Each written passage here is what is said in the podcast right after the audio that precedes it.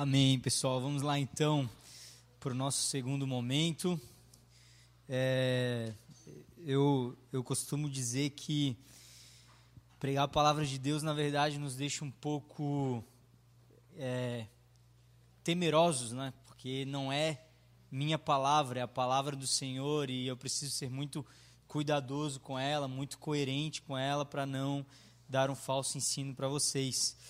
Eu estava pensando, enquanto o que ministrar para vocês, e eu a princípio iria falar sobre Hebreus 11, como havia dito, ia dar sequência à pregação, porque Hebreus 11 nos revela coisas muito profundas a respeito da fé. Os patriarcas e os homens que vieram antes de nós, as mulheres que vieram antes de nós, eram homens que se moviam pela fé, e a fé é o firme fundamento que a igreja precisa ter. O que nós fazemos pela fé, e é isso que nós precisamos ter clareza. E a fé, ela é algo que agride, e ela deve agredir a nossa lógica, né? A fé, ela não pode ter lógica. Ela, na verdade, não tem como você explicar um ato de fé. Exemplo, nunca choveu na terra, nunca. E aí Deus fala com um homem de 40 anos, aliás, mais anos. Noé, constrói uma arca, porque vai cair água, vai cair chuva. Imagina, nunca choveu na terra. Noé morava, brincando ali com o nosso amigo ali que eu conheci, Noé morava para lá de Timbó ainda. Lá para dentro de São João Batista, lá para aquelas áreas, né? Nunca viu água. E aí imagina falar, tá, eu vou construir. E aí imagina, né? Lá, construindo uma arca. Eu não sei quem teve mais fé, Noé ou a mulher de Noé, para olhar para ele e falar assim, acho que meu velho está caduco. Acho que já tá mal das estribeiras, né? A fé não tem lógica. Veja, o faraó perseguindo crianças, matando crianças, a mãe de Moisés vai lá, joga um cesto na água e fala, vou empurrar, porque Deus vai abençoar. E aí Moisés para na casa do faraó. Então o faraó estava querendo matar o libertador, e o libertador era criado na casa dele. A fé, ela não dá para ter lógica. A fé, ela agride a nossa lógica. Mas aí, ali, orando e sentindo de Deus, que se realmente era isso que deveria ser dito, Deus foi lá e disse, sim, não é para falar isso. E aí veio no meu coração Filipenses 3. Quero dividir com você algo que está em Filipenses 3. É uma parte de um texto que eu já venho meditando há quase um ano. Tenho ruminado esse texto das Escrituras Sagradas. Quero ler com você Filipenses 3. Nós vamos ler alguns versículos só. Nós vamos ler do 1 ao 56. Não, brincadeira, gente, é até o 21. Mas nós vamos ler até o 21 também, tá? Muito bem, nós vamos ler aqui do 5 ao 6, tá? Filipenses 3, do 5 ao 6, diz assim, circundado ao 8º dia, da linhagem de Israel, da tribo de Benjamim, hebreu de hebreu, quanto à lei, fariseu, quanto ao zelo, perseguidor da igreja, quanto à justiça que há na lei, irrepreensível. Muito bem, vamos, mais uma vez, que nunca é demais, orar, pedimos a Deus por esse momento. Pai, nós te agradecemos pela graça de estarmos aqui enquanto corpo, podendo compartilhar a Sua palavra onde nós encontramos vida, que nós encontramos luz, que nós encontramos aquilo que de fato nós precisamos. Espírito Santo, você que é o poder de Deus, você que é a manifestação de Deus, venha no nosso meio nesse exato momento e nos conduza, Espírito Santo, nesse momento de palavra, nesse momento de ministração. Senhor, eu peço que através do Teu Espírito Santo, Senhor, me ajude numa coisa. Não me deixe atrapalhar o Senhor. Não me deixe estragar aquilo que o Senhor deseja fazer. Assim nós oramos em nome de Jesus. Amém. Amém, irmãos, vamos colocar a fé, porque eu sei aonde vai começar, mas não sei onde vai terminar, então, glória a Deus, vamos deixar acontecer. Muito bem, aqui em Filipenses, então, nós temos uma exortação de Paulo referente à vida cristã, nós temos um, uma chamada de atenção de Paulo referente às questões da vida dele. Paulo ali estava falando sobre os falsos mestres, Paulo estava falando sobre a sua vida. Muitas vezes Paulo teve que mostrar quem ele era para as pessoas darem credibilidade de que ele vinha da parte de Deus. Então, Paulo muitas vezes teve que se autoafirmar para que as pessoas pudessem, enfim, acreditar naquilo que ele estava falando. E aqui Paulo vem então tecendo a vida dele, Paulo vem dizendo da onde ele vem, Paulo vem dizendo o que ele fazia. E aí depois Paulo fala uma das palavras que para mim são as mais bonitas e é o que eu tenho meditado durante esse um ano, que ele diz assim: mas o que para mim era lucro, isso eu considerei perda por causa de Cristo. Sim, considero tudo como perda. E no original aqui é esterco. E esterco é isso que você está pensando mesmo, esterco, fezes de animal. Paulo fala, tudo que eu vivi até agora eu considero como esterco para conhecer Jesus. E uma igreja que não vai mais sair daqui, uma igreja que não quer sair daqui, e uma igreja com brasa viva é aquela igreja que entende que há uma necessidade de contemplar a Jesus. Hoje eu entendo que a diferença entre Marta e Maria não é a questão de você parar para ouvir a palavra. O diferencial entre Marta e Maria é que uma soube contemplar a presença de Jesus. Ela fala, eu vou contemplar. E no contemplar, eu sei que momento eu devo trabalhar, eu sei que momento eu devo agir. Eu estou contemplando a presença do Senhor. Isso é uma pregação para um outro dia. Sim, acabei de me convidar. Muito bem. E aí o que eu vejo, então, Paulo falando aqui, nesses versículos que nós lemos, onde ele diz... circuncidado ao 8º dia, da linhagem de Israel, da tribo de Benjamim, hebreu de hebreus, quanto à lei fariseu, quanto ao zelo perseguidor da igreja, quanto à justiça que há na lei irrepreensível. Paulo, aqui, ele mostra algo interessante, algo que nos chama a atenção e algo que deve nos atentar. Desculpa a expressão mais jovial, Paulo era faca na caveira.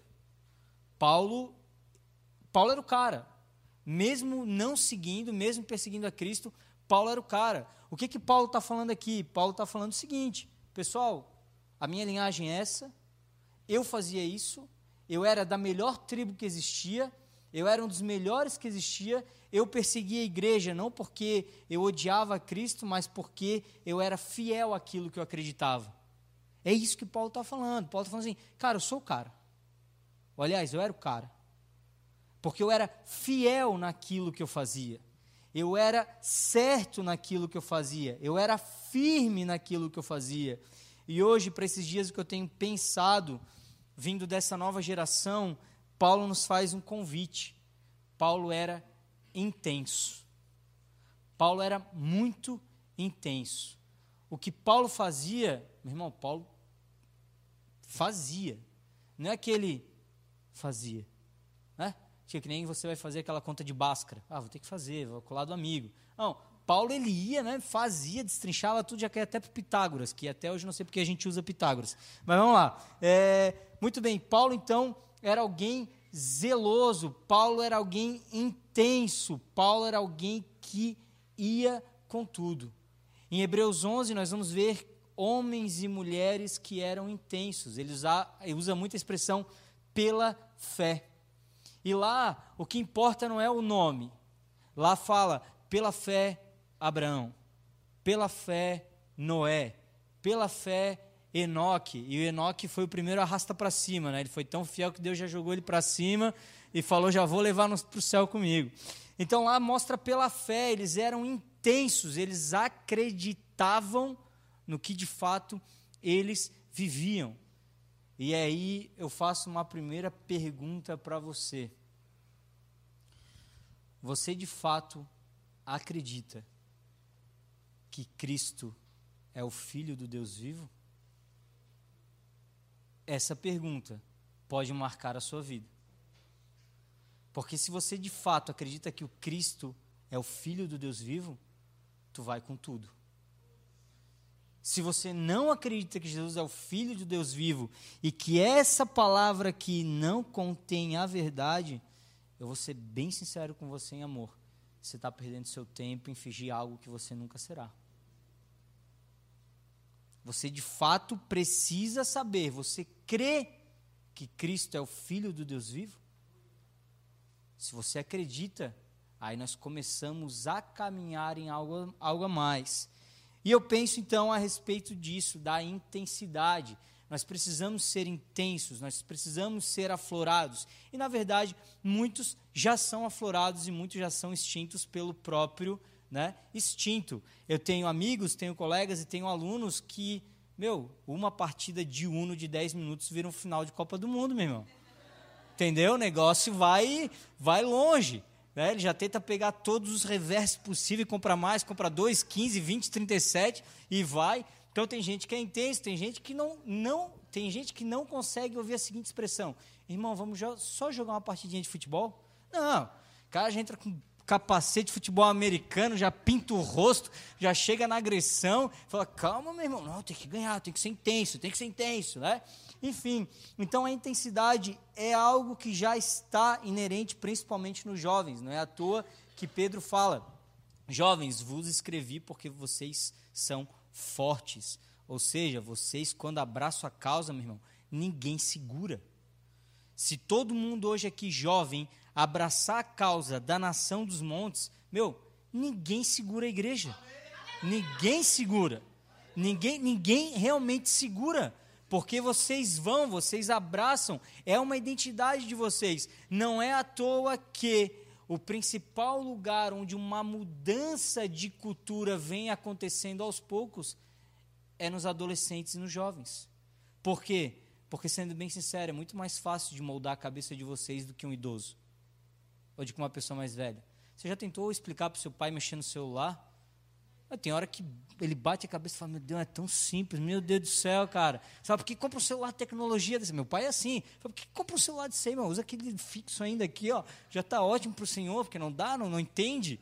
Então, veja, para vocês é mais fácil de mexer na cabeça de vocês, é mais fácil de ensinar vocês, porque vocês são intensos, vocês são valiosos, vocês são preciosos, vocês são realmente aquele momento principal onde a graça de Deus deve abundar. Nós, enquanto igreja, devemos derramar algo de Deus sobre os jovens, porque sim, eles são o legado.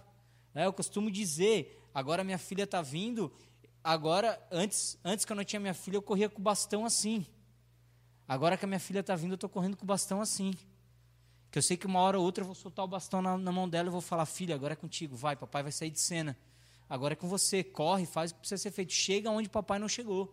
E os jovens são assim, vocês precisam olhar para o pastor Israel e falar para o pastor Israel, aonde? Isso não é soberba. Você vai olhar e falar, pastor Israel, aonde o senhor chegar? A gente vai chegar mais longe.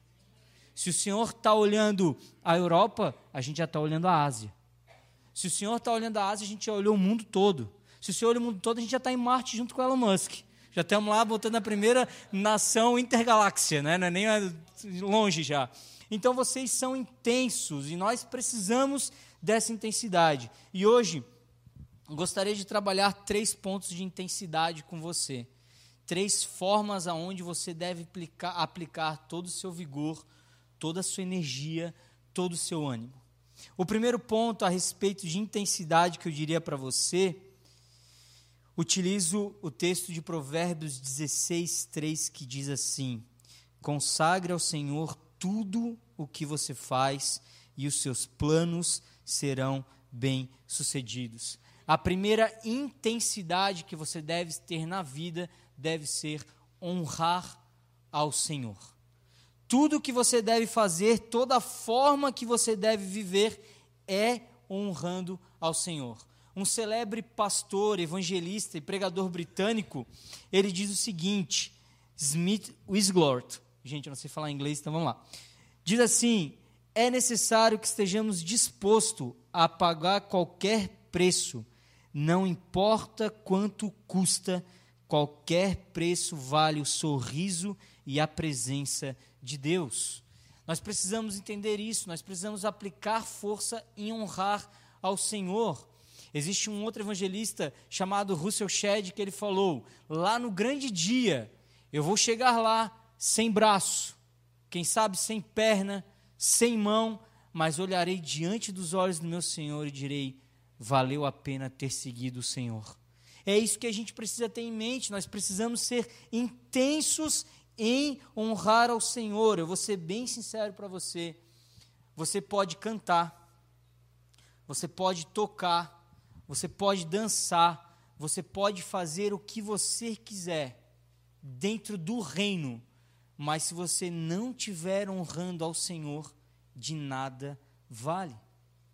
Eu vou falar para você que as palavras mais duras que você pode ouvir na vida não é o seu namorado olhar para você e falar, terminamos o namoro. As palavras mais duras que você vai ouvir na sua vida não é o seu chefe olhando para você e falando, você está demitido. As palavras mais duras que você vai ouvir na vida é Jesus olhar nos seus olhos e falar, apartai-vos de mim que eu não vos conheço. E aí você vai falar, mas Jesus, em seu nome eu dançava. E ele vai falar, não. Você não dançava para mim. Você dançava para alguém. Afaste de mim que eu não vos conheço. E essa palavra de Jesus não é para o mundo. Essa palavra de Jesus é para a igreja. Então você precisa ter na mente, sim, você precisa honrar ao Senhor com toda a sua força. Na oração do Pai Nosso, existe um momento da oração que Jesus fala assim, Pai Nosso que estás nos céus, santificado seja o vosso nome. A minha pergunta é, Deus tem sido santificado na sua vida? Enquanto você está nas redes sociais, Deus se alegra com aquilo que você está vendo? Enquanto você está na escola, conversando com seus amigos, Deus se alegraria em entrar na roda de conversa de vocês? Enquanto vocês estão com seus namorados, suas namoradas, Deus se alegraria com a forma como vocês têm namorado? Vou um pouco mais além. Será que sua forma de viver dentro de casa enquanto filho tem honrado a Deus? Aos pais que estão aqui, a sua forma de se comportar com o seu filho e com a sua filha tem honrado a Deus? A Bíblia fala que nós não devemos despertar a ira dos nossos filhos. Então minha pergunta é, há um altar de adoração ao Senhor na sua vida, onde Deus tem a honra de estar, Deus tem a presença de estar? Nós precisamos entender que nós precisamos ser intensos em honrar ao Senhor. Colossenses 3:23 diz, e tudo quanto fizerdes, fazei de todo o coração, como ao Senhor e não aos homens. Ou seja, tudo que você faz na vida precisa ser feito para Deus. Deixa eu contar uma história para você. Existe uma história de uns puritanos na Inglaterra que eles eram conhecidos por fazer cadeira, tá? E eles faziam umas cadeiras muito bonitas, umas cadeiras muito gostosas, muito confortáveis. E aí muita gente vinha de longe para comprar essas cadeiras. Vamos supor que essas cadeiras eram feitas aqui, onde é a nossa igreja. Tá? As pessoas vinham lá de Timbó. Irmão, não tô pegando teu pé, porque eu olhei tudo de primeiro e eu lembrei de Timbó. O pessoal vem lá de Navegantes, vem lá de Itajaí, o pessoal vem lá de Garopaba, vem lá de Mitubo, o pessoal vem lá de Joinville. E aí eles vinham comprar cadeira desses puritanos aqui no centro de Florianópolis. E aí um dia perguntaram para essas pessoas, para esses puritanos, meu, mas por que vem tanta gente comprar cadeira com vocês e por que a cadeira de vocês é tão confortável? Por que a cadeira de vocês é tão gostosa de sentar? E a resposta daquele que produzia a cadeira foi, eu faço a cadeira como se Deus fosse sentar nela. Eu não faço a cadeira para qualquer pessoa. O que eu quero dizer para você, meu irmão, minha irmã é formada de jovem, adolescente, mas irmão, irmã, estamos em família, falar como um papo de um irmão mais velho ou um papo de um irmão mais novo para aqueles que são mais velhos do que eu. Quando você está estudando, você não pode estar estudando para passar na prova. Você tem que estar estudando para honrar a Deus. Quando você está trabalhando, você não deve estar trabalhando apenas para ganhar seu dinheiro, para ganhar o seu sustento ou para fazer aquilo que você gosta. Você tem que estar trabalhando para honrar a Deus. Você precisa saber, eu vou fazer tão bem feito, que Deus será honrado aqui. Deus será louvado aqui, Deus será glorificado nesse lugar. É isso que Deus diz a respeito de santificado seja o vosso nome. A minha pergunta para você de novo é, você acredita que Jesus é o Filho de Deus? Se você acredita que você é o Filho de Deus, eu faço uma pergunta para você. O que você fará com esse Jesus que é o Filho de Deus? A primeira parte que você pode ter de intensidade é hoje fazer um voto com o Senhor dizendo: Deus, em tudo que eu fizer, eu farei para o Senhor. Não farei para o meu pai, não farei para minha mãe, não farei para o pastor Israel, eu farei para Deus. Quer comais, quer bebais, façais tudo para a honra e glória de Deus. Então, meu primeiro ponto para você que é adolescente, para você que é jovem, seja intenso, meu brother, seja intenso em honrar ao Senhor, seja intenso em glorificar o Senhor. Chegue na sua escola, chegue na roda de relação com seus amigos e não esteja nem aí, apenas honre ao Senhor. Coloque essa mão na consciência e fala: eu acho que é melhor perder um amigo agora do que chegar no grande dia, olhar nos olhos de Jesus e Jesus falar: apartai-vos, eu não te conheço. Ah, Senhor, mas eu dançava lá na Nação dos Montes, eu orava, eu profetizava, eu ia no culto. Amigo, pode ir lá, aqui, ó, pega a escadinha que vai ali para baixo, ali, ó. Tem um cara ali vermelho te esperando ali, então tu pode ir, vai lá, segue lá, beleza? Próximo, vai, entendeu? Então veja, você precisa honrar ao Senhor. Eu acredito que hoje o convite é pesado, mas o convite de Deus para nós é chorar pelos nossos pecados, nos arrepender dos nossos pecados, porque isso não está glorificando a Deus. Hoje é dia de rasgar as nossas vestes e dizer: Deus, eu honro ao Senhor. Todo grande avivamento, está todo mundo falando de avivamento ultimamente, mas todos os grandes avivamentos procederam de choro, arrependimento e confissão de pecados. E aí começaram a honrar ao Senhor, começaram a glorificar o Senhor. Então, seja intenso na sua forma de honrar ao Senhor. Seja intenso na sua forma de glorificar ao Senhor. Seja intenso em amá-lo com todo o seu coração, com todo o seu entendimento e com toda a sua força.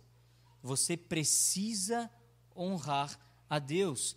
Existe um ponto lá que o pastor Israel colocou, que Jesus é o mesmo ontem, botou ali nos pontos ali, né? Jesus continua o mesmo e será, como é que colocou ali?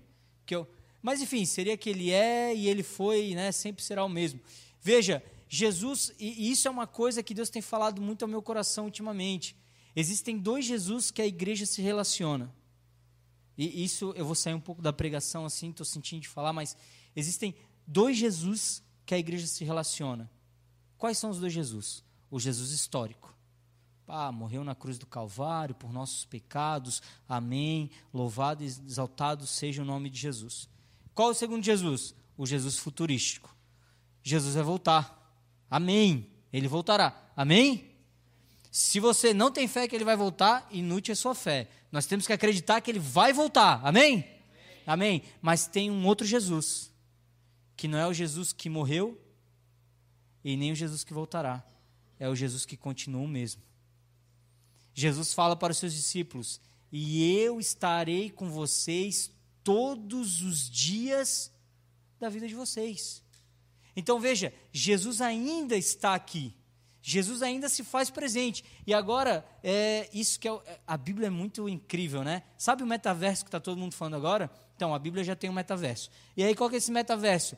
É de nós colocarmos um óculos espiritual e entender o seguinte: eu creio e até tremo diante daquilo que eu vou falar. Mas imagino que Jesus está sentado agora aqui no palco, no púlpito, no altar. E ele está assim: fala, André, vai, fala. E ele está só olhando, só observando. Mas sabe o que é interessante? Eu vou sair daqui, eu vou entrar no meu carro, eu vou fechar a porta, eu vou botar meu óculos, eu vou olhar para o lado, Jesus vai estar assim, ó. É isso aí, mano. Hoje aconteceu.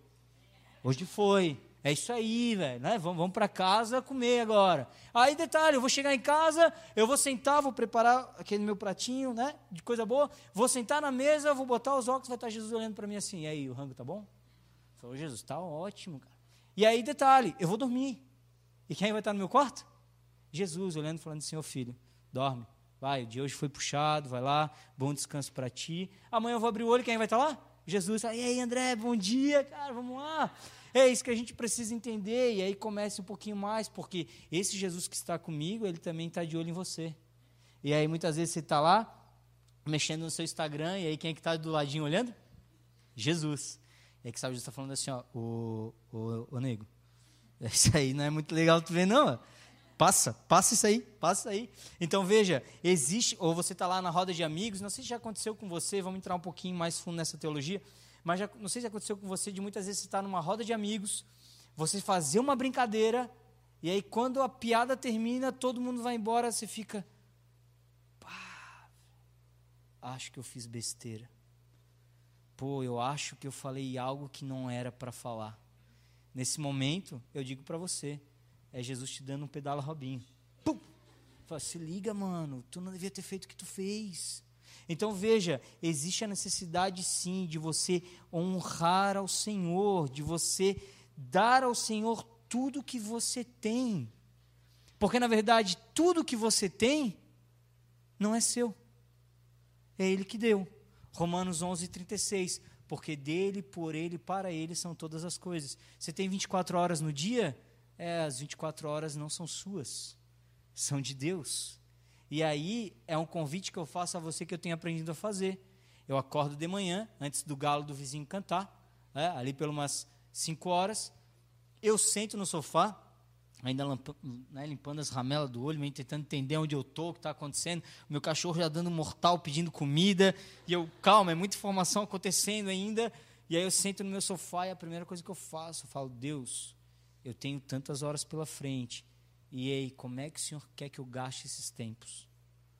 Aonde o Senhor quer que eu vá? O que o Senhor quer que eu faça? Qual é a direção do Senhor para a minha vida nesse dia? Veja, nós precisamos glorificar a Deus dessa forma. Um outro exemplo, o corpo que você tem, que é bonito, que você não acha bonito, né? Não é seu, foi Deus que deu. De que forma você tem honrado e glorificado a Deus com a sua vida? Exercício físico é necessário. Excesso de Coca-Cola não dá. Burger King também não dá. Excesso de batata frita também não dá. A Bíblia fala que nós somos templo do Senhor e não basílica, né, irmão? Basílica já é demais, nós somos templo do Senhor. Então é fino. Então veja, nós precisamos honrar ao Senhor. Nós precisamos exaltar ao Senhor. Você precisa sim, com todo o seu coração, honrar o Senhor. E aí eu faço de novo uma pergunta para você. Você acredita que Jesus é o Filho de Deus? De que forma você tem honrado Ele na sua vida? Hoje, Jesus estaria feliz da forma como você estuda? Eu pergunto, hoje você estuda para passar? Ou hoje você estuda para honrar a Deus? Deus estaria feliz com aquilo que você pensa, com aquilo que você vê? O que você vê é para quem? É para você ou para honrar a Deus? Nós precisamos ter essa clareza. Uma igreja santa, uma igreja íntegra, uma igreja como você... Gente, música é a expressão cultural da igreja. Música é daqui onde saem as maiores ministrações pregadas. Porque você está cantando, você está falando, você está emocionado, e aquilo ali está gerando uma verdade no seu coração. Eu posso pregar e você não lembrar de nada, mas as músicas você vai lembrar. Porque a música arrepia, a música chora, a música fala aquele sentimento todo, e você está cantando algo para o Senhor. E o que vocês cantaram aqui direto é, eu não quero mais sair daqui. Mas a minha pergunta é, você não quer sair daqui por quê? Porque aqui você foge de algo, ou porque você quer honrar ao Senhor? Porque você quer contemplar o Senhor? E, aliás, o seu medo de voltar para casa é porque você não vai conseguir contemplar e honrar o Senhor na sua casa também? Ou você precisa ficar só aqui? Culto de domingo não é o momento épico e máximo da sua semana. Deve ser só o momento que eu venho compartilhar aquilo que eu tive de relação com Deus. Sua relação com Deus tem que ser segunda, terça, quarta, quinta, sexta. E aí, quando você chega aqui no sábado, meu irmão, aí você sai que nem aquelas tia do retetecha, pá, pum, tá, derramando, né? Você já entra, já faz assim, ó, cai, pum, já cai todo mundo, né? Mas por quê? Porque você já está honrando a Deus durante a semana, você já está manifestando algo a Deus durante a semana. E aí quando você chega, meu irmão, é só um resultado. É só isso que acontece. Então uma igreja intensa, uma igreja fervorosa, é uma igreja que entende a necessidade de honrar a Deus em tudo. Deus não quer 50%. Deus não quer 20% de você, 30%. Deus quer o seu tudo. E, aliás, Deus não quer nem ser seu sócio, como muitos dizem. É? Você, na verdade, tem que ser mordomo do Senhor. E aí, quando você cuida como mordomo, você entende que não é meu, é de alguém. E como é que esse alguém quer que eu cuide? A minha esposa, que, aliás, mandou um beijo para vocês, está aqui assistindo, né? Desculpa eu ter falado do quarto, amor, tá? Deixa eu voltar para casa. Mas veja, hoje, a minha esposa, eu entendo que ela não é minha. Eu entendo que o Senhor me deu a graça de ter ela como esposa. E aí eu me relaciono com ela de uma forma que honre a Deus. O seu namoro tem que ser assim, o seu estudo tem que ser assim, a sua vida como um todo precisa ser assim. Honre ao Senhor com tudo que você tem. Honre ao Senhor. Segundo ponto. Uma igreja intensa, assim como Paulo era intenso, era fervoroso, era zeloso, além de ela honrar a Deus, ela sabe viver nos ensinamentos e na unidade. Uma igreja que verdadeiramente não vive a primazia dos ensinamentos dados, uma igreja que não vive aquilo que ela ouve e aprende, uma igreja que não se torna escrava da palavra, ela pode ser tudo, menos uma igreja de Cristo. Menos uma igreja de Cristo. Nós precisamos aprender a viver verdadeiramente os ensinos das Sagradas Escrituras. Tudo que está aqui está inspirado para o nosso ensino. Mahatma Gandhi, quando perguntado sobre a expansão do cristianismo na Índia, Mahatma Gandhi foi um grande líder hindu, ele foi responsável pela independência da Índia, com a marcha do sal, enfim, sem usar armas. E aí um repórter perguntou para Mahatma Gandhi: Mahatma Gandhi, o que você pensa sobre os cristãos? E ele diria: se os cristãos fossem cristãos, a Índia estaria rendida a Jesus. E aí entra aquilo que a gente tanto escuta no mundo. Você vive uma vida que não honra o Senhor, e aí você toma atitudes. E a resposta mais fácil que todo mundo tem para dar é: pô, mas tu não é cristão? Pô, mas tu não vai na igreja?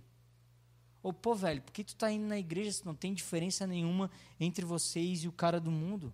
E, sinceramente, se você já escutou isso na vida, chora, meu irmão. Chora, porque essas são as palavras que não dá para você ouvir. Uma igreja verdadeiramente intensa é a igreja que vive o que de fato escuta, vive o que de fato aprende. Tudo que nós escutamos aqui é obrigado a reverberar na sociedade. Meu irmão, o que você escutou hoje, você já tem que começar assim: pá, tô louco para chegar segunda na escola, meu irmão. Cara, vou começar a honrar a Deus naquele lugar. Cara, vou começar a manifestar a glória de Deus. Você já tem que estar, meu, quero chegar em casa, irmão. Quero chegar em casa, quero começar a honrar a Deus. Pais, já tem que começar a queimar no coração e falar: não, chegar em casa hoje é jejum coletivo. É propósito coletivo, vamos começar a alinhar a visão para isso, vamos começar a honrar Deus, vamos começar a viver o Evangelho, porque se nós não vivemos, de nada adianta. Se nós não vivemos, de nada flui. Evangelho não é feito para você chorar, meu irmão. Se você quer chorar, assista Rei Leão, quando o Mufasa lá mata o pai do Simba. Lá a gente chora feito louco. Eu mesmo choro feito louco naquele negócio lá, aquela série This Is Us. Começa a ver aquela série, eu só choro naquela série lá. Mas, enfim, a palavra é feita para exortar você. E veja, pergunto a você, o que você, não precisa me responder, só pensa, o que você comeu agora no intervalo? Só pensa, não precisa me responder. Show. O que você comeu no almoço? Tá, já tem gente que começou a ter dificuldade. Muito bem, o que você comeu no café da manhã? Tá, já estou indo um pouquinho mais longe, né? Mas o que você jantou ontem?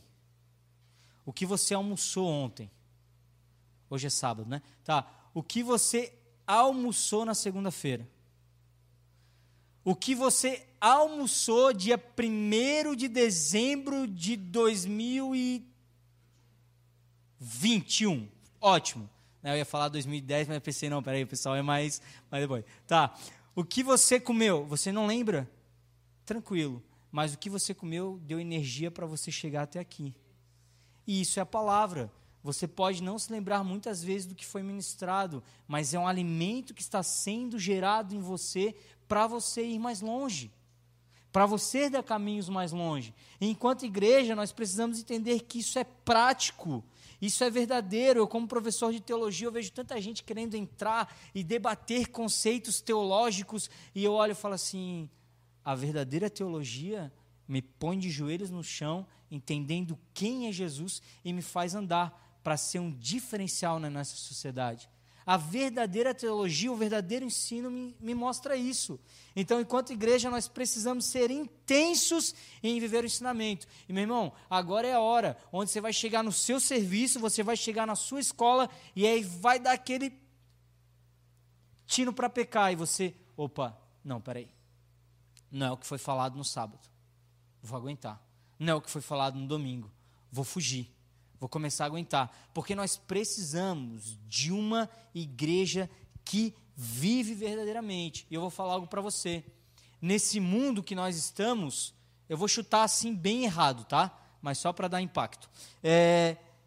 Nesse mundo que nós estamos, 1% vai ler a Bíblia. 99% vão ler a sua vida. As pessoas vão querer ver se você verdadeiramente manifesta Jesus. As pessoas vão querer ver se você realmente manifesta a realidade do reino. A igreja que é intensa, verdadeiramente, ela é intensa em honrar a Deus, ela é intensa em viver nos ensinamentos, ela é intensa em viver na unidade. A palavra nos diz em Atos que a igreja primitiva, ela vivia de casa em casa, ela vivia no templo, ela vivia no partir do pão, ela tinha tudo em comum, e o Senhor acrescentava os que iam sendo salvos. João 17, o próprio Jesus, que já orou por você, João 17, a oração de Jesus, ele fala o seguinte: Pai, que eles sejam um, como eu e o Senhor somos, para que o mundo saiba que o Senhor me enviou. A realidade é, não existe nada tão poderoso quanto uma igreja unida. Não existe nada tão poderoso quanto uma igreja coesa, que vai, que flui. E vamos ser bem sinceros, quem aqui nunca chegou na igreja, rolando esses seminários, rolando esses momentos, rolando esses cultos, sentou na cadeira, indignado com a vida, falou assim, Deus, estou mal, estou quebrado, estou detonado. E aí quando você termina de falar detonado, já vem um irmão, olha para você e fala assim, senti de Deus algo para a sua vida, vem cá, me dá um abraço. Você fala, ai meu Deus, eu estou renovado. Você não precisa nem mais escutar o culto, né? Só aquilo já renovou você. Então a igreja, ela precisa entender essa unidade. Irmãos, nós nos exortamos, irmãos, nós nos cuidamos, irmãos, nós nos orientamos, e a nossa unidade precisa ser assim. Pessoas que entram precisam ser amadas, cuidadas, recebidas, tratadas. A nossa unidade tem poder. A nossa unidade tem poder. Então, que sejamos intensos na unidade. E aqui eu vou falar algo. Quem tem irmão ou tem irmã vai entender um pouco melhor. A intensidade que eu digo é ao ponto de você ouvir e muitas vezes não ficar bravo. Porque irmão que é irmão, você nunca vai ver o irmão falando assim, ó. Vem um irmão, exemplo, meu irmão fala, e aí, tô bonito com essa roupa? E aí, se o seu irmão é sincero, seu irmão vai olhar para você e falar assim, tu se vestiu no escuro, cara? tu não viu o que tu tá vestindo? Tá feio, né? Quem não é da família geralmente fica meio envergonhado e fala assim, tá bonito, né? Deve ser moda em algum outro lugar do mundo, mas tá bonito.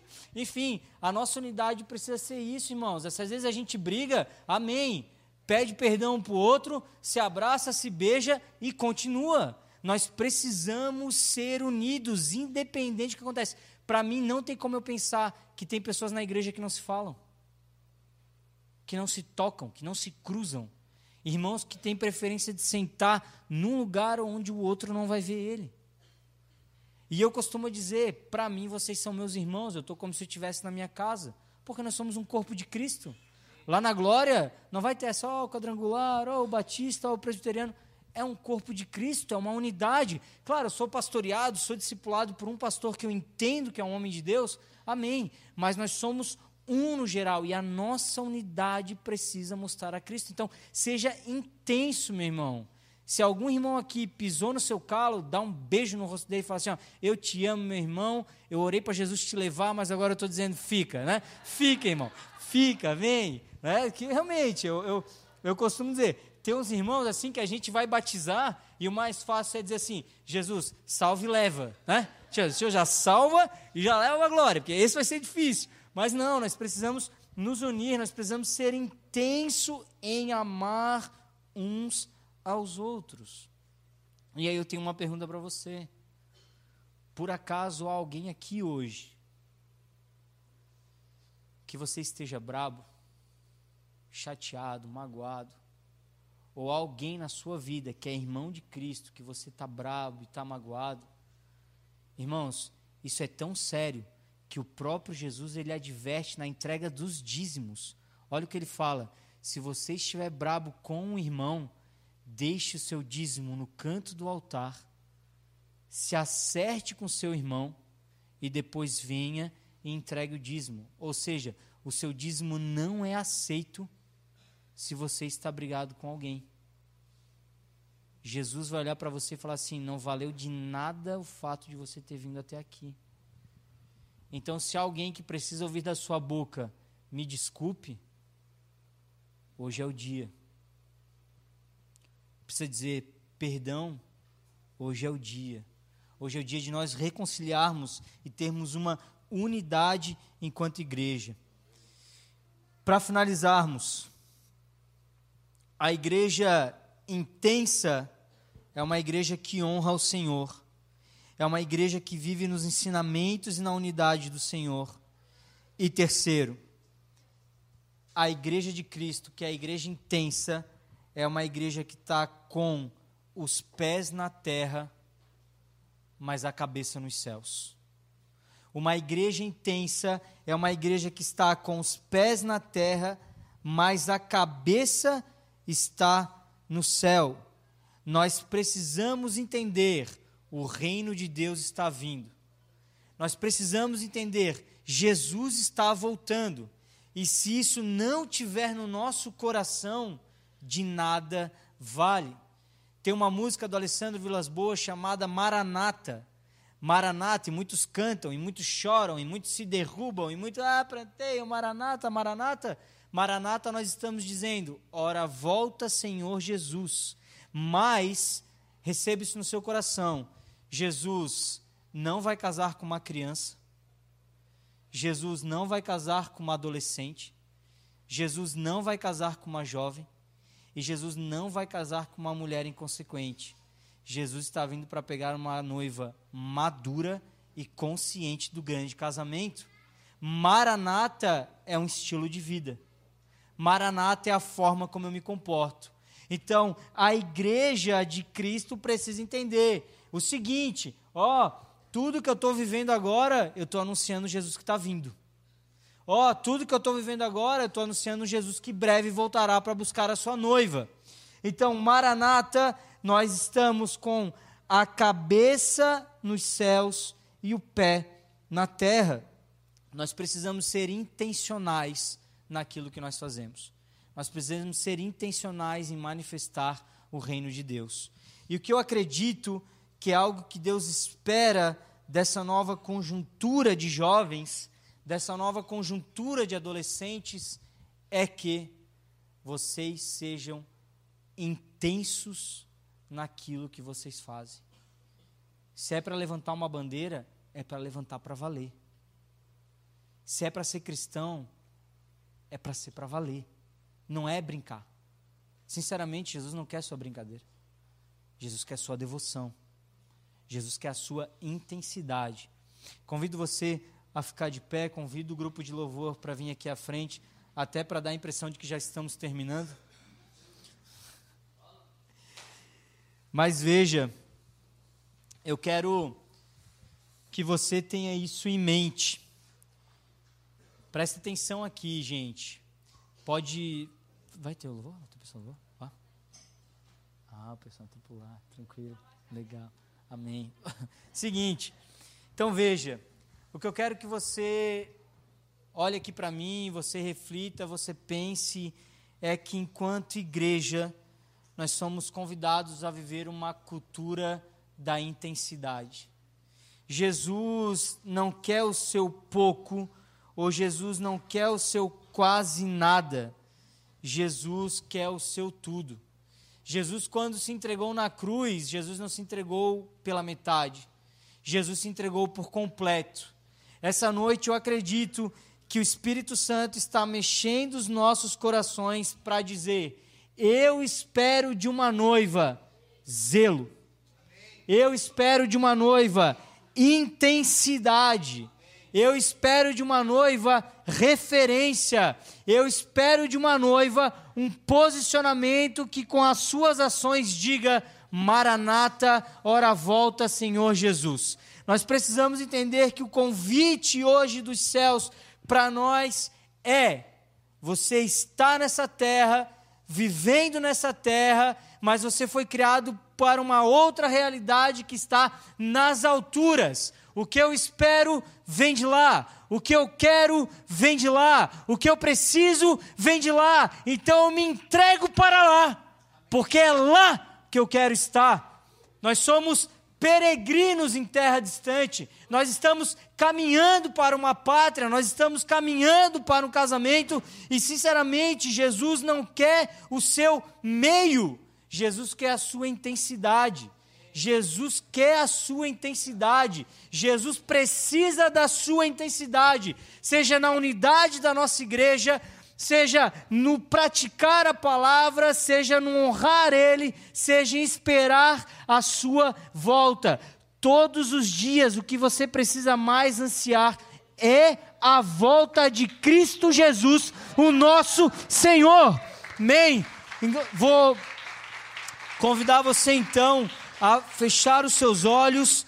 Nesse momento nós vamos contemplar o Senhor em adoração, nós vamos manifestar o nosso amor ao Senhor em adoração. Então, esse é um primeiro momento para você já começar. Honre ao Senhor com seus instrumentos, toque como se fosse o Senhor que estivesse aqui. Você que está aí, cante como se Jesus estivesse ouvindo a sua voz com uma maneira tão delicada e atenciosa. Esse é o momento de você expressar uma adoração ao Senhor. Então, louvemos ao Senhor e logo depois estaremos...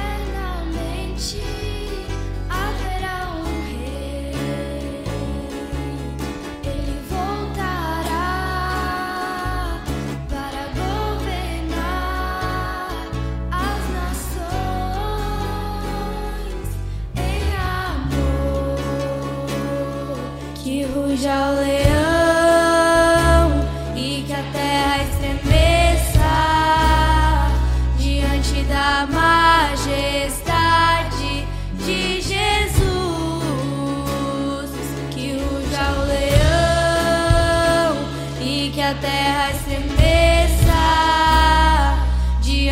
da majestade de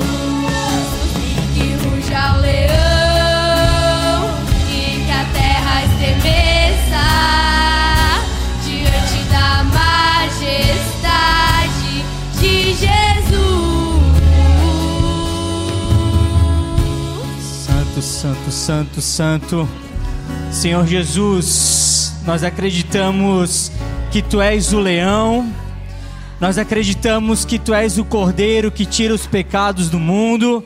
Senhor Jesus, nós acreditamos que Tu és a pedra preciosa que nós encontramos. Senhor Jesus, nós acreditamos que Tu és o nosso amigo fiel, Tu é aquele que nos adotou para o reino de Deus. Jesus, nós acreditamos que verdadeiramente Tu és o Filho do Deus vivo. Jesus, nós acreditamos que Tu és aquele que voltará. Tu és, Jesus, o nosso amigo, a nossa referência. Tu és um homem notável, Tu és uma divindade expressa. Tu és o Cristo, o Filho do Deus vivo. Tu és, Jesus, receba a nossa adoração. Xerere bababá.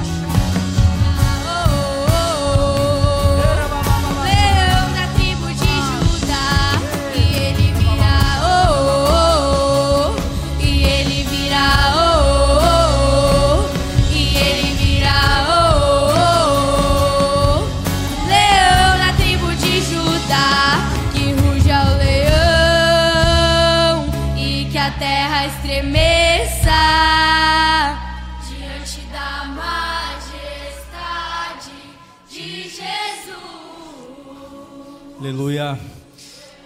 Presta atenção. Eu tenho total certeza, total convicção que Deus espera sim uma igreja intensa, uma igreja posicionada, uma igreja que entenda esse Jesus que é o noivo, esse Jesus que é o amigo, esse Jesus que é a pedra preciosa, e Deus está esperando sim um posicionamento de igreja que honre, que louve e que exalte. Essa noite eu tenho sentido de Deus, um pedido de Deus em especial para algumas pessoas por algo a mais. Deus tem pedido uma intensidade para você. Eu gostaria de convidar você que sente isso, que deseja isso, que você viesse aqui à frente. Nós queremos orar por você. Você que deseja uma intensidade, você que deseja se entregar num nível mais intenso ao Senhor, vem aqui à frente que nós vamos orar por você. Nós iremos derramar algo da parte de Deus sobre a sua vida. Em nome de Jesus, nós iremos derramar algo sobre você. O pessoal vai estar cantando, vai estar ministrando. Vou pedir que os pastores, os líderes nos ajudem aqui em oração, orem, vamos liberar decretos sobre a vida desses jovens, desse adolescente, dessa igreja como um todo. Enquanto o pessoal adora o Senhor com música, nós iremos orar por você. Entregue seu coração a Deus, esse é o momento de você e Deus dê suas palavras ao Senhor em nome de Jesus. A igreja pode ir orando, liberando palavras sobre a vida deles no nome de Jesus.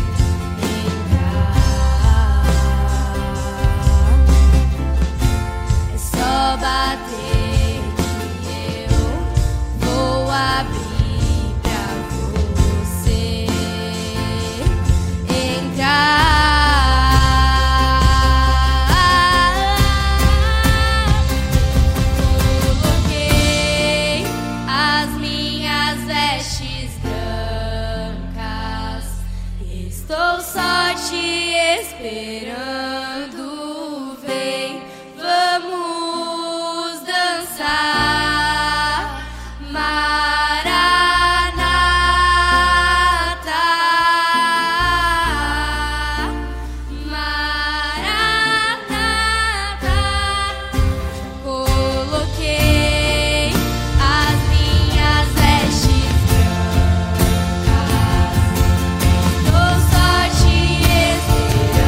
só te esperando, vem, vamos dançar, Maranata.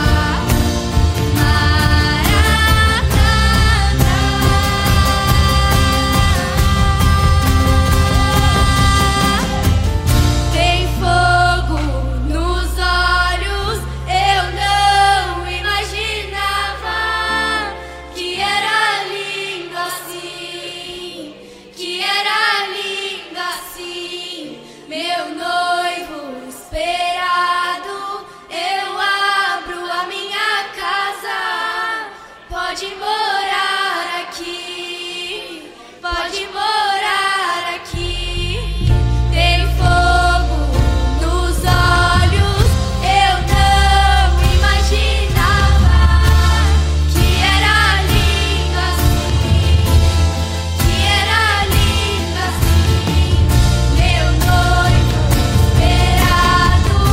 estou só te esperando, vem, vamos dançar, Maranata,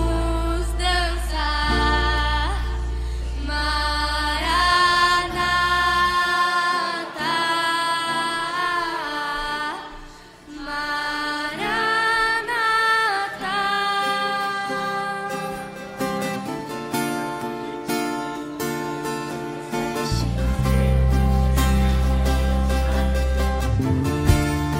Você pode estar ouvindo muitas vozes no seu interior, dizendo que você nunca vai mudar, que você nunca vai ter jeito, que essa vida não é para você, que você nunca vai conseguir. Mas esse que você fala, ele já foi vencido. Cristo Jesus, ele te amou de tal maneira que se entregou na cruz, porque ele tinha convicção que ele estaria dentro de você e ele mesmo te auxiliaria todos os dias da tua vida, para que você completasse a carreira, para que você chegasse até o fim e guardasse a fé. Não ouça a voz do teu acusador, ele é um mentiroso, porque a verdade é que você é filho, você é filha, e você é santa, porque Deus é santo. Ele te fez a imagem e a semelhança dele mesmo. Ele criou conforme os olhos dele se enxergava. Por isso não aceite a mentira do diabo. Não aceite a mentira do diabo. Aceite a verdade que te liberta. Aceite o Espírito Santo que te liberta. Ele vai te convencer de que você foi feito para a eternidade. E o pecado não vai mais te dominar, porque a tua natureza será transformada à natureza de Cristo.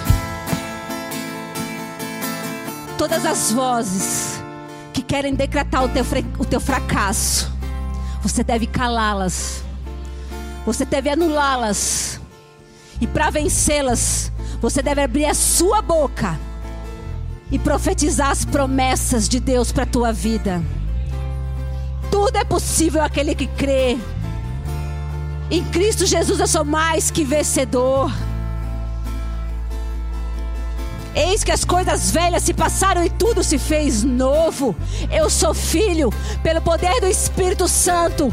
Quando nascido do batismo e das águas, e nascido do Espírito, eu sou filho. E tenho direito à herança. E tenho direito à herança que parte de Deus. Fala, declara todos os dias, acorda e a primeira coisa que você faz na manhã é decretar o teu destino. Eu sou filho amado de Deus e eu vou viver conforme a sua palavra. Eu vou me alimentar daquilo que ele tem pra mim, do maná que vem do céu, não do pó da terra. Eu não vou comer deste mundo, eu vou comer daquilo que Deus tem pra mim. Declara e profetiza. Declara e profetiza. Porque essa é a verdade que Deus tem para você. Ele não morreu em vão. Ele morreu porque a tua salvação e a tua eternidade, ela é verdadeira.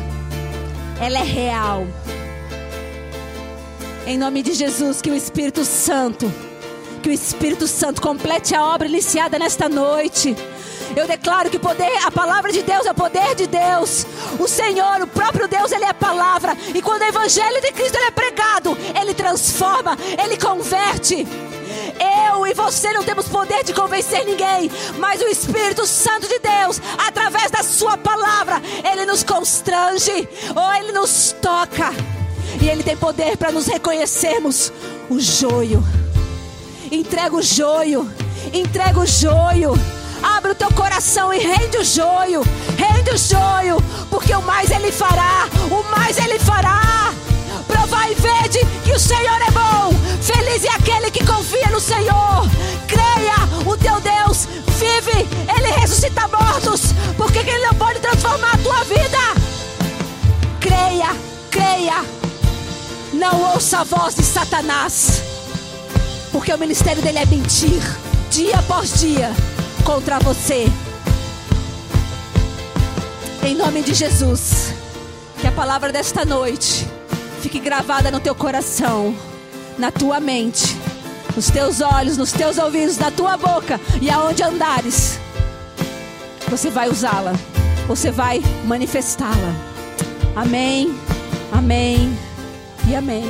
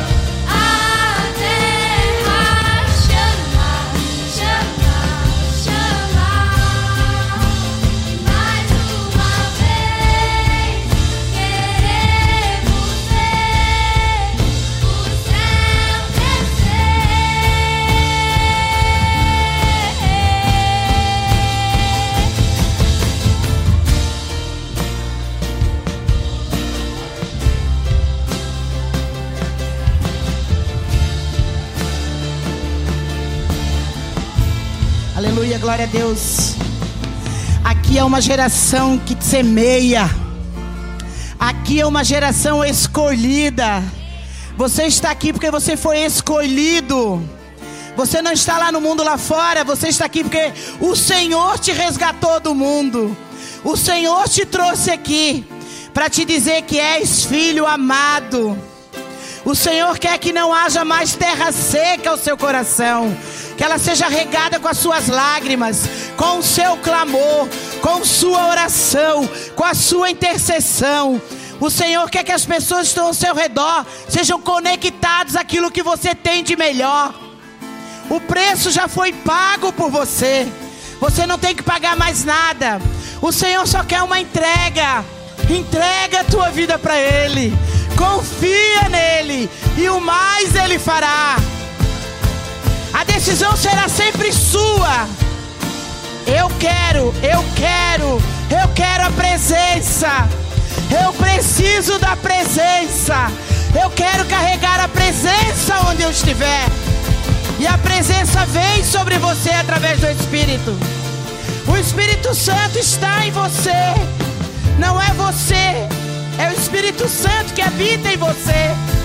Você só vai dizer: eu quero, eu me rendo, e Ele faz. E Ele faz maravilhas. Ele faz do seu deserto um jardim. Suas lágrimas irão sustentar as flores desse jardim.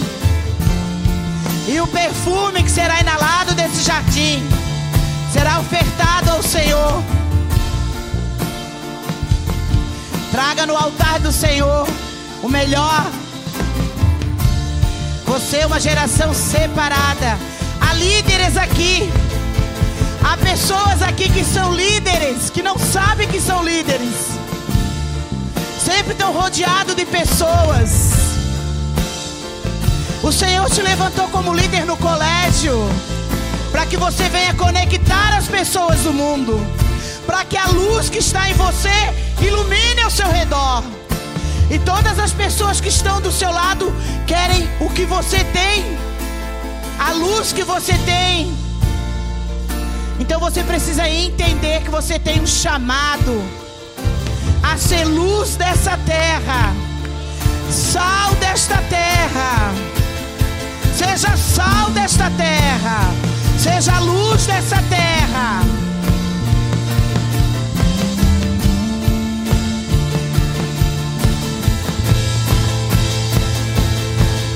Em fazer o que nenhum homem fez. Em fazer o que a história nunca viu. Vem cumprir o descrito em Joel.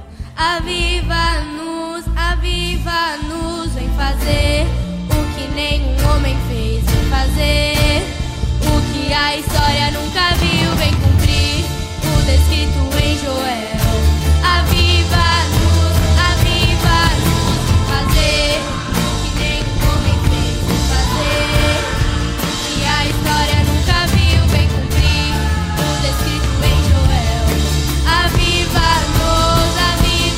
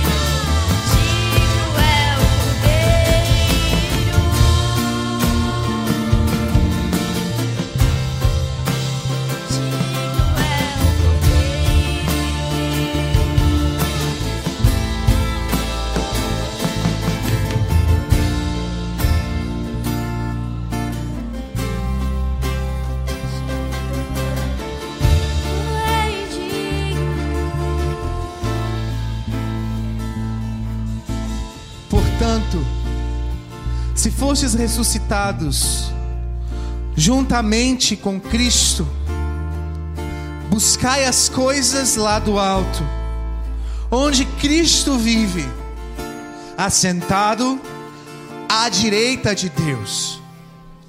Pensai nas coisas lá do alto, e não nas que são aqui da terra, porque morrestes, e a vossa vida está oculta juntamente com Cristo em Deus. Revesti-vos então, pois, como eleitos de Deus, santos e amados, cheios de ternos afetos, de misericórdia, de bondade, de humildade, de mansidão, de longanimidade. Suportai-vos uns aos outros, perdoai-vos mutuamente, caso alguém tenha motivo de queixa contra outrem. Assim como o Senhor vos perdoou, assim também perdoai vós.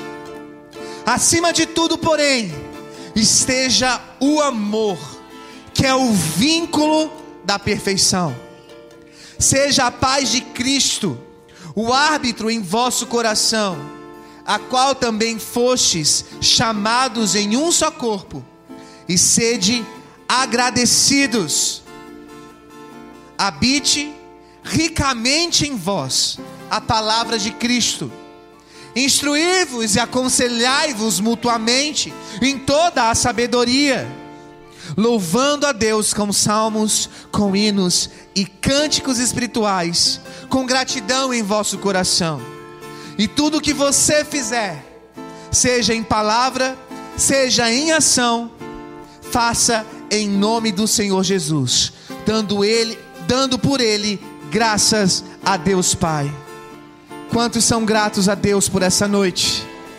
Quantos são gratos a Jesus por aquilo que Ele está fazendo em nosso meio?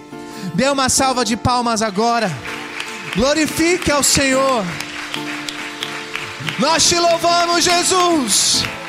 Nós te engrandecemos, Senhor. Louvado seja o teu nome. Engrandecido seja o teu nome. Nós te louvamos.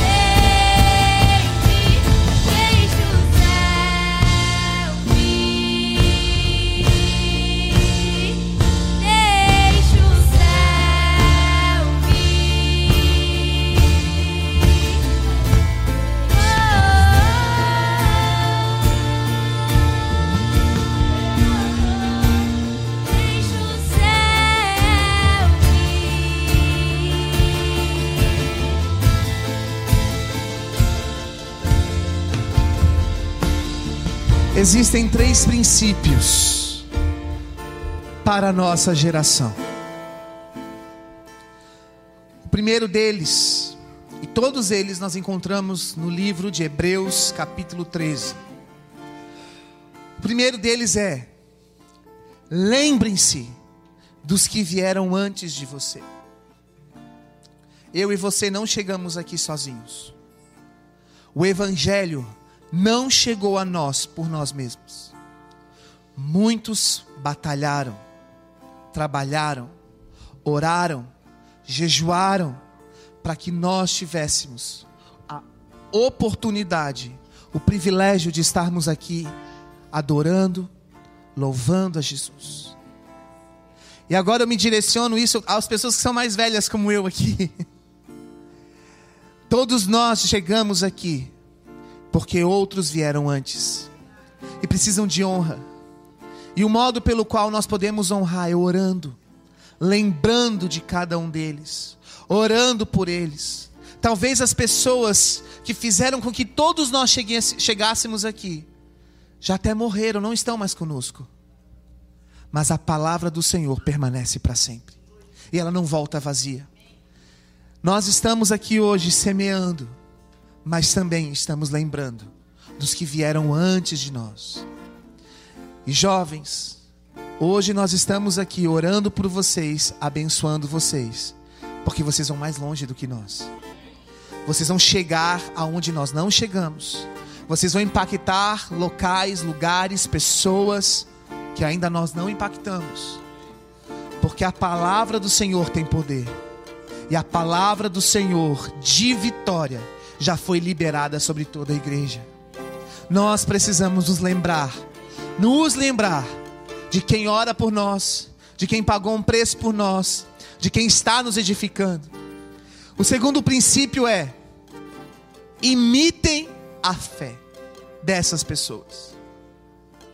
Imitem a fé das pessoas que já passaram por você, dos seus pastores, dos seus líderes. Honre-os e imitem a sua fé. E o terceiro princípio, o mais importante de todos, é que Jesus é e continuará para sempre o mesmo. Ele não muda. Nós mudamos. Nós temos os nossos altos e baixos, mas o nosso Deus, Jesus Cristo, Ele não muda. E Ele está voltando. Diz a pessoa do seu lado: Ele está voltando. Jesus está voltando. Cada um de nós precisamos nos lembrar de quem nos ensinou a palavra e precisamos aprender a praticar também a honra, que é um princípio. Além disso, é preciso voltarmos ao pensamento humilde da fé de assumir algo muito importante. Não fomos nós, os jovens atuais, quem inventamos a igreja. Eu vou repetir. Nós jovens, a nossa geração, não foi nós que inventou a igreja. E muitas vezes a gente tenta querer fazer as coisas porque o antigo é errado. Ei! Nós só chegamos aqui por conta de outros. Não fomos nós que inventamos a igreja e tampouco não fomos nós que descobrimos a fé em Cristo Jesus. Nós precisamos cada vez mais nos aprofundar nessa fé, aumentar a nossa fé, aprender com os que vieram antes de nós e avançarmos para irmos além. O passado fez, faz e continuará a fazer muito por nós até Jesus voltar.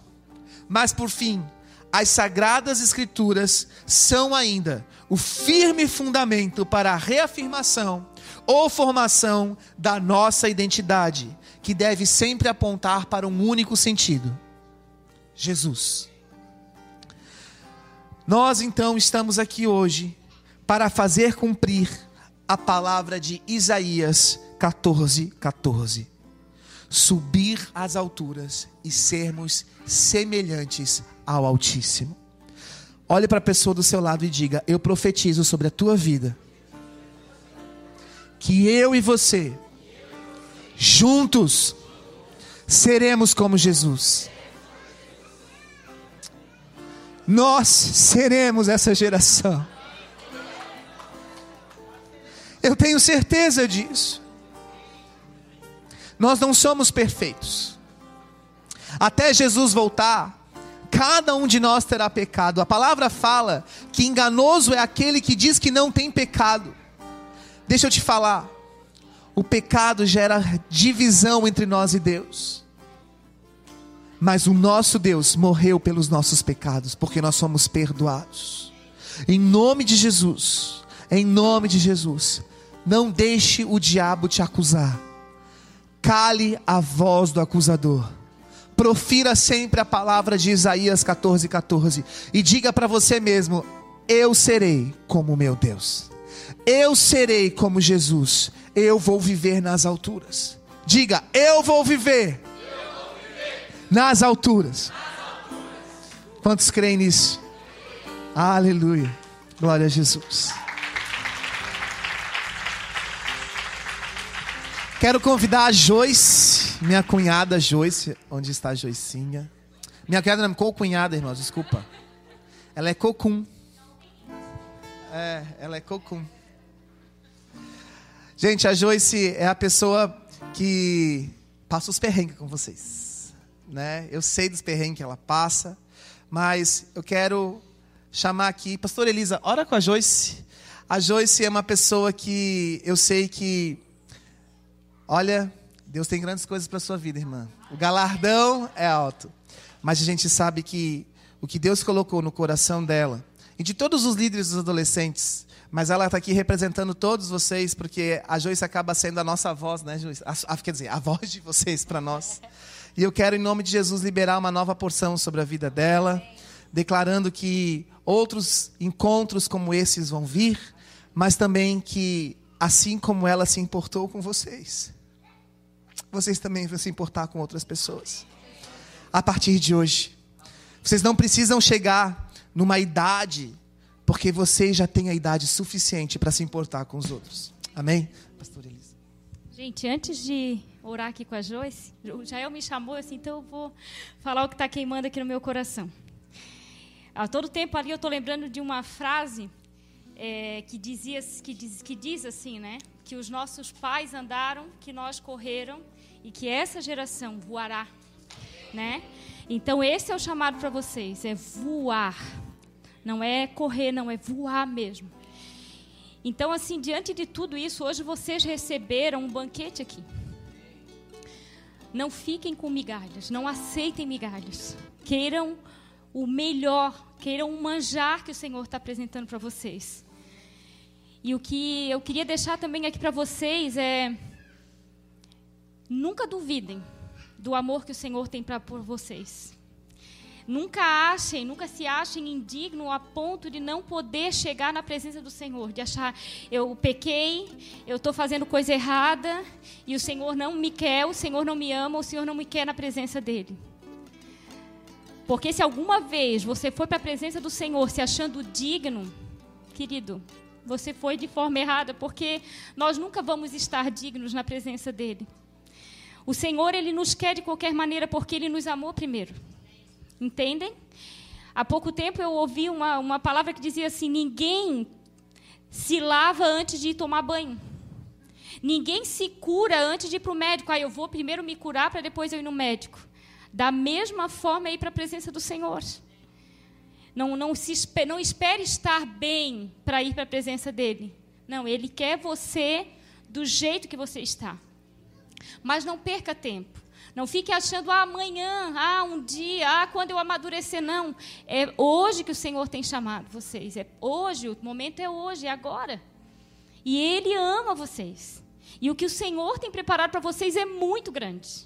É muito grande, é para vocês saírem voando. E como disse o pastor Israel, fazer coisas que nós não conseguimos, que nós não alcançamos. O Senhor tem preparado para vocês alcançarem. Então, não perca tempo, sabe? Nesses momentos, mergulhe na presença do Senhor. O que o Espírito Santo tem para derramar sobre a vida de vocês, vocês não conseguem imaginar. Mas basta vocês se dobrarem na presença dEle e dizer assim: Senhor, eu quero tudo que o Senhor tem para mim. Eu não quero uma parte só, eu quero tudo. E se há alguma dúvida no coração de vocês, se há ainda alguma falta de fé no coração de vocês, só chega na presença deles assim: Senhor, eu tenho dificuldade de compreender isso. Senhor, eu tenho dificuldade de crer nisso. Me mostra, Senhor, me revela quem Tu és. E Ele vai se revelar. Ele vai se revelar. Eu quero falar para vocês de uma experiência que eu tive quando a gente começou a ter, no início da igreja aqui, o mover dos 4 seres. Eu lembro que a primeira vez que eu vi o mover dos 4 seres, eu achei muito feio. Muito feio. E eu me horrorizei com o que eu vi. E eu olhava aquela cena e eu dizia assim: Senhor, o que é isso? Que coisa feia. Senhor, isso é Teu, Israel de águia. Senhor, o que é isso? Que coisa feia. E eu lembro que eu ficava na cadeira da igreja chorando e dizendo assim: meu Deus, onde é que a gente está indo? O que é isso, Senhor? E eu chorava, apavorada com o que eu estava vendo. E eu lembro que eu estava grávida da Bela naquela época. E a gente tinha aula de teologia, e eu lembro que quando a gente foi na aula de teologia, e ali eu fiquei quietinha e eu chorava muito. E quando eu cheguei na aula de teologia, a pastora perguntou para a gente o que a gente achou, né? Eu digo, pastora, eu vou ser sincera, eu fiquei com muito medo, eu achei muito feio. Eu achei aquilo muito feio. E eu realmente duvidei se é do Senhor. No meu coração, eu duvidei se era. E aí o que a pastora me falou foi o seguinte: filha, se há dúvidas, vai para Deus. Pede para Deus te revelar. E naquele dia, na aula de teologia, de pneumatologia, o Espírito Santo veio sobre mim com a unção do novilho, eu com barrigão da Bela, e pulava, mas eu pulava, parecia que eu ia até o céu e voltava. E ali o Espírito Santo me mostrou: é meu, filha, não temas, é meu. Então, assim, ó, quando vocês tiverem dúvida, não fique assim, eu estou duvidando, Não, o Senhor, Ele ama corações sinceros. Então, se vocês têm dificuldade, chegam para o Espírito Santo, chegam para o Senhor: Senhor, eu estou achando isso feio. Senhor, eu não estou conseguindo crer nisso. Mas pede ao Senhor: Senhor, se é teu, me revela. Se é teu, me revela. E Ele vai se revelar a vocês. Amém, queridos? Mas não percam a porção que o Senhor tem para vocês. Não abram mão disso. Se agarrem e digam assim: é meu. Façam que nem fez Jacó. É meu, a bênção é minha. Eu não largo a minha bênção. Tomam posse da bênção que o Senhor tem sobre a vida de vocês. Amém?